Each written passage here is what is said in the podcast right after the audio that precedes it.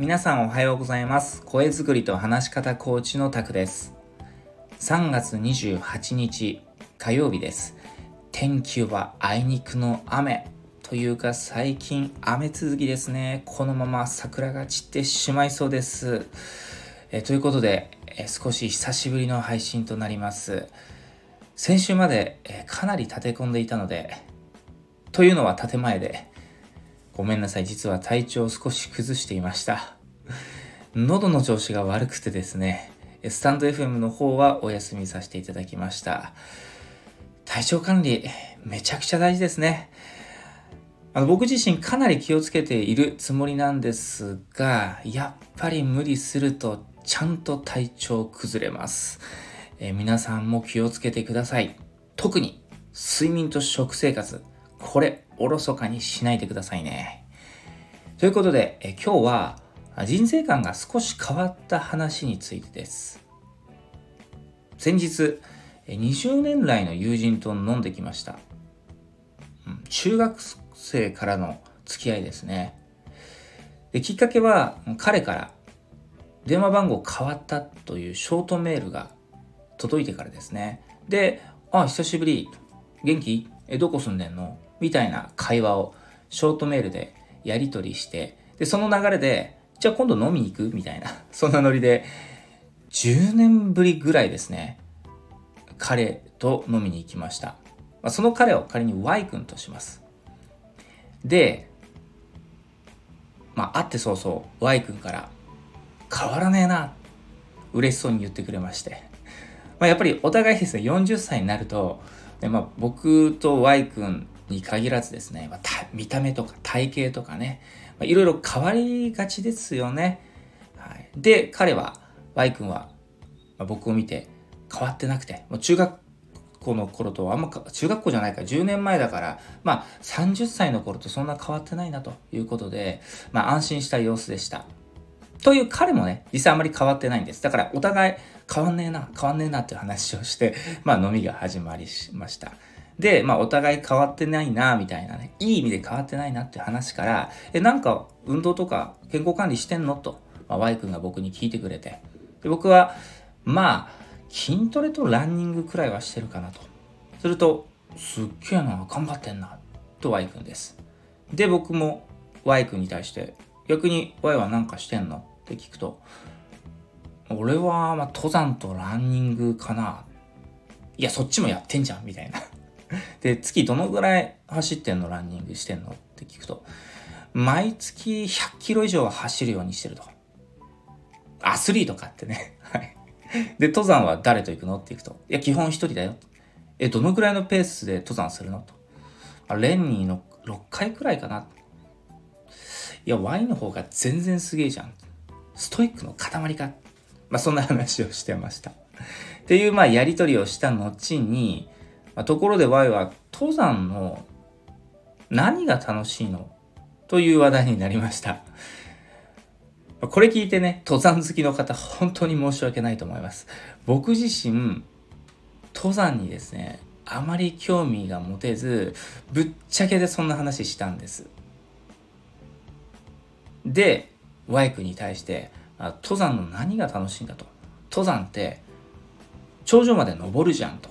で、せっかく頂上登ったのに今度下らないといけないじゃん。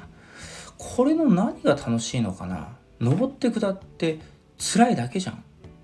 本音で聞いてみたんです。すると、確かになと前置きをしつつ、ただ俺は頂上に登りたくて登山をしてるんじゃないんだと。無事下山するために登山してるんだと。だから頂上に登っても少し休憩してエナジーバー食べて、もうすぐ下山するよと。どういうことと。正直ここまで聞いても、なんで登山をライフワークにしてるのか全く分からなかったんですよ。ただこの後の話を聞いて、めちゃくちゃ腹落ちしました。正直少し人生観変わりました。登山っていいなって思いました。Y 君はこう言ったんですね。険しい山道を登って頂上に着いたら、今度は下山する。上りと下りの帰り道は違うわけです。違うと。で、上りも下りも景色が当然に違う。で、たまに道に迷うこともある。熊に遭遇することもあると。正直毎回ハラハラしながら登山してんだよと。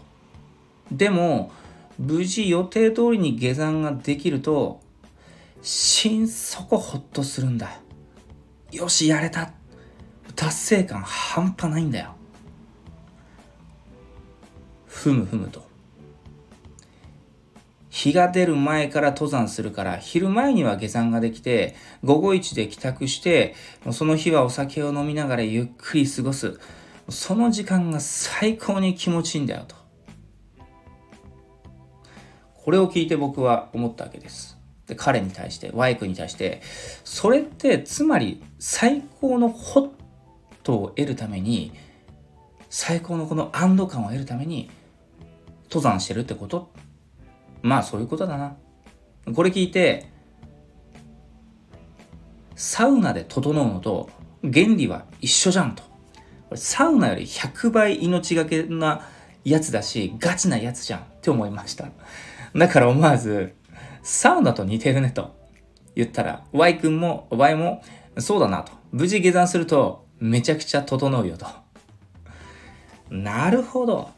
だから下山するために、登山してんだなと、めちゃくちゃ腹落ちしたわけです。正直、サウナで整ってる自分が少し恥ずかしくなってきました。Y 君の整え方はもうガチのガチです。同時に、登山ってなんかいいなって思えてきたんです。険しい山道を登って下ってその先にある達成感、これ想像できないくらい大きいんだろうなと。なんか登山したくなってきたなと、命がけで整いたくなってきたなと思ったぐらいです頂上という素敵な景色を目指すのではなくて、それはあくまで中継地点であって、もう本当のゴールは無事に下山することなんですよね。これって人生にも同じことを言えるんじゃないかなと。もうキラキラした輝かしい時代を人生の目的というかね、最高点とするのではなくて、最後までちゃんと生き抜きましょうと。辛い日々や苦しい経験の先にこそ大きな達成感があると。だからキラキラした華やかな時代の後にはそうじゃない時代も来ると。でもその山あり谷ありを越えた、生き抜いた先には達成感があるんじゃないかなと。僕たち皆様においてはですね、目先の苦労とかストレスにこれ心を奪われてはいけないなと。それを乗り切って、その先にあるものにフォーカスを当てるべきなんじゃないかなと。だから、ちょっとやそっとの苦労や失敗が気にならなくなるんですよ。で、楽に生きようとすればするほど、苦労や努力から逃げれば逃げるほど、達成感どころか虚無感しかなくなります。成長も変化もなくなります。ずっと山のふもとにいるばかりで、いつかは登ってやるぞと思いながら時間ばかり過ぎて、でそのうち年老いて山に登る体力すらなくなってしまう。だから山のふもと民として一生を終えてしまうみたいな、極端に言えばです。でもそれってめちゃくちゃつまらないなって思ったんです。で、人生観少し変わったわ、思わず Y 君の前でポロッと言ってしまいました。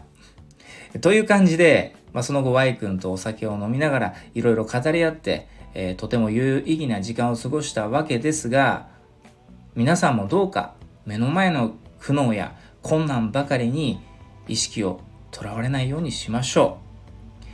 木を見て森を見ずという言葉がありますが、小さいことに心を奪われて全体を見通せなくならないように、2歩3歩先の未来を見据えましょうというのは、僕自身も言えることです。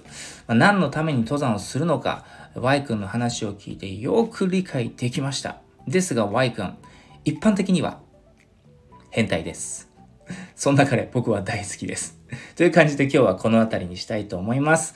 皆さん、今日も良い一日をお過ごしください。以上、声作りと話し方コーチタクでした。また次の音声でもお会いしましょう。それでは。